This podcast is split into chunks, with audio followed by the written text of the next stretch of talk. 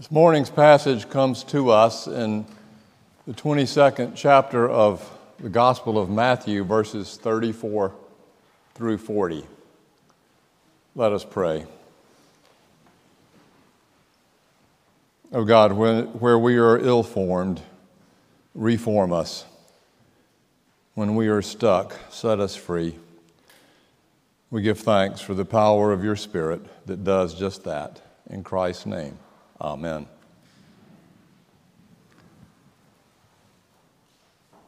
These words come to us in this particular part of the gospel where Jesus is being examined by the religious authorities known as the Pharisees and the Sadducees, who are trying to get Jesus caught in some form of heresy. Before this, the Pharisees go, the Pharisees go to him, sorry, and ask, Is it lawful to pay taxes to Caesar? And, see, and, and Jesus turns the question around and lays it back on the questioner. And after that, the Sadducees, another form of the authorities in the temple, they go to Jesus and ask if a woman is married seven times and is widowed seven times, then when she goes to heaven, who she will be married to? And Jesus again flips it and turns it back on the examiners. Today is the third of those encounters. The Pharisees have regathered and they come back to Jesus. Hear this word. Hearing that Jesus had silenced the Sadducees, the Pharisees got together. One of them, an expert in the law, tested him with this question Teacher, which is the greatest commandment of the law? Jesus replied, Love the Lord your God with all your heart and with all your mind and with all your soul. This is the first and greatest commandment. And the second is like it love your neighbor as yourself. All the law and the prophets hang on these two commandments. This is the word of the Lord. In a conversation this past week with eldest daughter and psychologist Megan, she asked me what I thought about what was going on in the Middle East. I first wanted to wax eloquently and sound like I knew what I was talking about by giving her a short discourse on the last 3,000 years of Jewish Arab history. But what came out was Yes, I am worried and anxious. For I'm afraid that this could turn into something that is a huge historical event. There was silence, and then Megan said, Dad, I needed to hear you say that. Sometimes you tend to sound so theological, stoic almost at times. That you can share your anxiety helps me feel like I'm more normal with my own. Ever the psychologist, she nailed me. We preachers, especially we Reformed Presbyterian preachers, all loaded up with our high view of education and intellect, our degrees, our modicum of Hebrew and Greek sometimes forget that we are human. Too often we sit back and sound like pundits more than preachers, analyzing and speaking on current events like morticians working on cadavers without any sense of grief for the human being they are working on. So, yes, I am worried and anxious about what's going on in the Middle East. How could we not be? But sadly, I'm not surprised. I went to Israel in 1998 with 15 other young Presbyterian ministers because the good Presbyterians, Tom and Ann Cousins, knew it was beneficial for young ministers to actually experience the Holy Land if they were going to preach about it.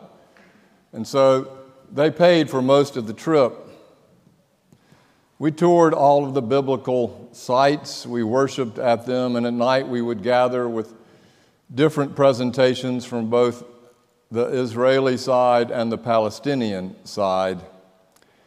During our trip, I discovered that my unvarnished bias toward the Jewish story was starting to be worn down a little, and I began to experience a little more empathy for the Palestinian plight. Because during this trip, at one point, we were standing on a mountain, and our guide said, You see all those little towns down there? Those are called facts. And a fact is, if an Israeli wants to start a settlement, all they need to do is pitch their tent there, whether they have government permission or not. And if two or more join them, it is now a settlement and it is now a fact. And this is before alternative facts got to be the big deal. A fact was a fact, it became fact. These occur over and over again more and more, so that Palestinian lands of nomads and farmers and orchard growers are less and less. It has been happening since Israel became a country, a state in 1948. The land, the land belonged to the Palestinians a thousand years before it belonged now to much of Israel. But then it belonged to Israel 3,000 years ago as they took it from the Palestinians. It's complicated. So, sitting around one Sunday night, you know, we preachers, we were going to fix it. It was Sunday, and Sunday, and we, we stayed in this Tantur ecumenical uh, uh, community, and there was a Catholic priest uh, who ran it, and he said, we don't drink on the weekdays, but you can have alcohol on Sundays. And so, right, it's the day of rest. So we would all get us a couple of Jewish beers and sit around and talk about things on Sunday night. And we were sitting around talking about how, how we needed to fix the Arab Israeli crisis. We were going to fix this, and ain't nothing like 15 Presbyterians and the amount of hubris we can create after a couple of beers to make your stomach hurt. One of our group didn't say a whole lot, just listened, and near the end, he calmly said, You're all full of you know what. You really think you can come up with a solution when the best minds in the world have been working on this for almost forever? Ever since Israel was established by the Balfour Declaration in 2017 by the, by the British Kingdom and became a state fact in 1948 by the larger world community, there has been fight after fight and crisis after crisis in this holy land. But what's different now are the stakes. The stakes. For the Israeli military force is way greater than it's ever been, and the tactics of Hamas are way more sinister. And that combined with instant news, Iran and Saudi Arabia both taking opposite sides, which also means Russia and the United States' involvement that with Europe and Ukraine, China and Taiwan, Democrats versus Republicans, Republicans versus Republicans, the whole world seems on the edge of war. You with me? But that's not what worries me most. All this conflict, I think, is symptomatic of a deeper evil but one that's much harder to spot. I'm talking about the loss of moral virtue across our globe. But let's just keep it at home. Let's just keep it in the United States. A couple of years ago, I read this prophetic book by Rabbi Jonathan Sacks, who was, he's late, Jonathan, he died two years ago, but um, after he wrote this book, um, he was the chief Jewish rabbi, uh, chief of the United Kingdom. And he was making the case that since the Enlightenment and its sister, the Reformation, especially the last couple of hundred years, we have witnessed the loss of religious influence on culture. And we all know it's true. We all know, in, as you look at the numbers, the numbers are down compared to what they were in the 1950s. But so is the influence, resulting in the corporate loss of civic mindedness, a sense of community, and moral reckoning in the country that used to take this seriously.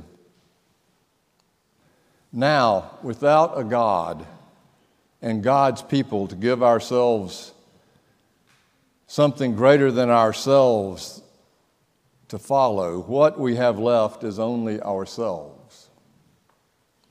And left only to ourselves means that the way I choose it to be, and the way I choose to think, and the way I choose to believe, and whatever it is I choose to believe, and the way I choose to act, and the freedom I choose to practice is all about how I choose it whether it be about assault rifles or indiscriminate abortions, about gerrymandering districts or restraining voting rights, whether it be shaming others on Facebook or Twitter, identity politics, refusal to be vaccinated and masked, the restriction of free speech on college campuses. Then, whenever all of this comes together, we experience the tearing of our social fabric that keeps us together. Yes, my bigger worry is the rise of the me and I culture over the we and our culture. The foundation our forefathers built, the we and our, as a community together that is now on the, on the wane. There are a lot of reasons, I've said them before. But the least, not the least of these, there, he lists five, but not the least, is what Rabbi Sacks calls our rise of the therapeutic culture. It really started in the 60s. And it is a, a culture that, uh, that understands that the world is really all about me. Therapy is good, but too much therapy tends to develop too much meanness. And Sacks calls this culture uh, a culture that reinforces how I feel and think as more important than how we feel and think. Instead of communal morality against a market driven enterprise around gambling pornography and unchecked Wall Street culture, racism, gun laws, redlining. It's now about the politics of individual immortality. No, sorry, wrong word. Individual immorality around predominantly sexual and political issues, around identity or contraception rights, around politics of the individual to say, I know what truth is and you can't tell me differently. It's against what we see now. And what happened is that the West began moving in this direction 500 years ago, which is the dark side of the Reformation. That once, because of the Reformation, we have been given the right to education and to read the Bible for ourselves rather than have to depend on and accept the word of the priest or the church, once we had access to it individually, it also began the dark side, which is the rise of our own individualism. I can read the Bible for myself and discern for myself what it means. Those are the two ups and downs of the last 500 years. Did you know that after the election of 2016, 15% of Americans stopped talking to their friend or relative they did not agree with? That was 2016. The numbers are up last time I checked, but I don't remember what they were. In 2019, Peggy Noonan, renowned columnist of the Wall Street Journal, wrote People are proud of their bitterness now. America is making more every day of the lonely, angry, and unaffiliated. So, Rabbi Sacks lists in his book what moral values we should reclaim as those who believe in God. These values he lists, they come right out of the Bible. They're not political or economic. These values are love your neighbor, love the stranger, Hear the cry of the unheard. Liberate the poor from poverty. Care for the dignity of all. Let those who have more than they need share their blessings with those who have less. Feed the hungry, house the homeless, and heal the sick in body and mind. Fight injustice wherever it is and for whoever it is done against. And do these things because, being human, we are bound by God to a covenant of human solidarity, whatever our culture or color or class or creed. He ends by saying we need to remember our purpose and duty for a moral concern for the welfare of others, and it comes out of our faith in God, an active commitment to justice and compassion that the prophets in the Old Testament and Jesus in the New Testament continued to preach. Sacks reminds us that these are moral principles, not political ones, and they come out of the Bible. They have to do with conscience, not wealth or power. And unless we practice these moral values, our freedom will not survive, he says. I agree. The free market, he writes, and liberal democratic state together will not save liberty because liberty can never be built by self interest alone. I based societies eventually die, other based societies survive. This is historically and evolutionally true. We need each other and the way we live together is by practicing the moral virtues found in religion. This is how God made things, and this is made clear in the Bible. As I said, our founders understood this, which is why they stressed the separation of church and state. Not that the church should not have a voice in politics, but that the state must not, cannot have a voice in the church, one of the other tenets of the Reformation. And what worries me, worries me to death, is that without the influence of the church, which is waning, and religion generally, and moral virtues specifically, we are toast, as we have seen in the last 15 years of disintegration the rise of populism, totalitarian authoritative leadership that inevitably follows, which incredibly has had the support of many religious and Christian people. Why is it that it's always the men in charge? I'm just, I'm just saying. With all that as an introduction, and I know it's serious as hell with all that, let's turn to the text, the passage, about why it's so important to draw from Jesus' words, being grilled by the Sadducees and Pharisees, the religious police. He answered it in a way only a genius Jesus could. They wanted to keep the peace, those religious legalists. There were 613 laws out of the Torah that Moses and the people put together by God in order to keep the people together as a community as they wandered in the wilderness. But what happened was those 16, uh, 613 laws became the focus rather than God's self. And they became legalist around it. And Jesus knew it. And they didn't like Jesus because he knew it, because he broke all those laws, not all of them, some of them. He healed on the Sabbath more than once. You don't do that. He, he healed others when, when, he, when he shouldn't have by touching them and, and they were ritually impure. You don't do that.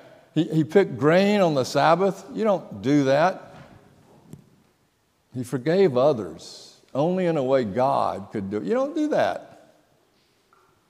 They knew his sermons, they knew his parables, and they were against Jesus because their hyper legalism was at threat. So, what's going on in this passage is they try to catch Jesus, and he simply says to the question, What is the greatest commandment? Well, love the Lord your God with all your heart and mind and soul, and, your, and, and that's right out of the Bible. It's the first and greatest commandment. It's right out of the Old Testament. And the second is like it love your neighbor as yourself, right out of the Old Testament. And all the law and the prophets, Jesus says, hang on these two commandments. Love God, love neighbor. It all hangs on those, on love. The commandments hang on love. Love? Is love a commandment? Can you command someone to love you or to love others?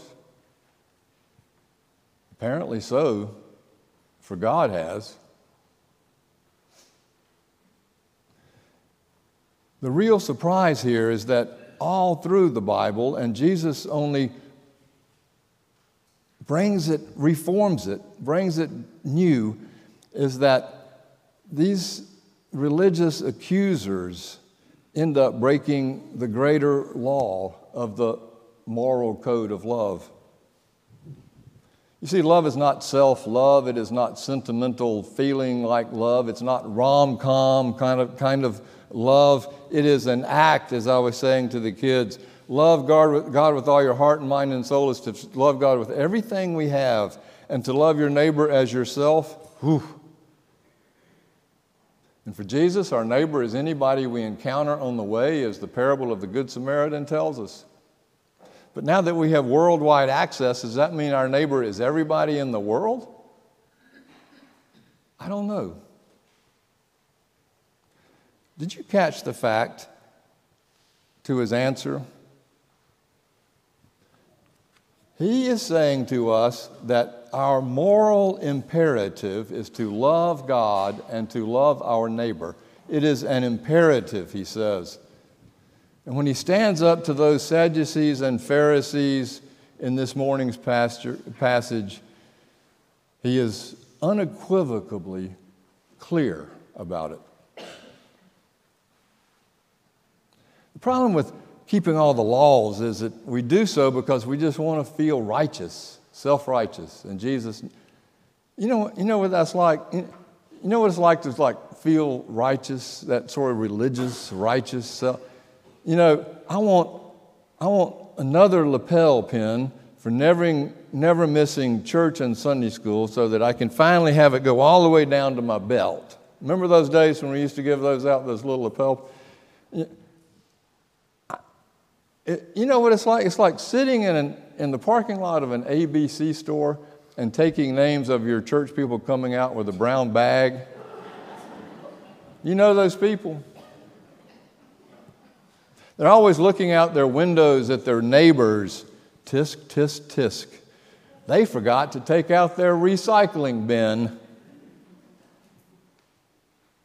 It's like those people who pick up a, something that's been written by someone with great earnestness and they pick it apart with the bad grammar and syntax without caring about the meaning of it at all. You know those people? You do. Look in the mirror. That's who's coming after Jesus in this morning's passage in the name of religion. And it's all about righteousness, self, self, me, me righteousness. And Jesus says, nope, it's the law of love. Get out of yourself and love God and love neighbor with all you've got. I don't know if you saw the CNN interview with Leroy Walker, the father of one of the many men shot in that terrible tragedy in Lewiston, Maine last week. His son had heroically tried to stop the shooter by grabbing a butcher knife, but he didn't make it. And, and Leroy Walker's being interviewed, and, and he was asked how he was doing. And he's got huge red eyes. He's just been crying forever. And Leroy says, My way forward is through faith and forgiveness. I can't hate this person. I've been taught different than that. I hope, anyways. I believe in God and I have to feel this way. You can run around this world hating people, but if you do these kinds of things, they will happen more and more. Even Wolf Blitzer was speechless when Leroy was through talking. Friends, this is what it means to live by the law of love. And we're called to practice it every single minute. And the more we practice it, the better we get. Does it surprise you that Jesus understands that the law and the heart are completely connected? Does it surprise you that Jesus says you shall love the Lord with all of that and your neighbor as, as yourself? Does it surprise you? If not, it should.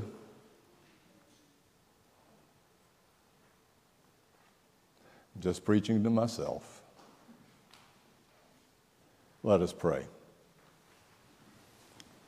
Oh God, thank you for giving us your presence and your commandment that holds us accountable to be greater than we would be alone or by ourselves in our own little worlds.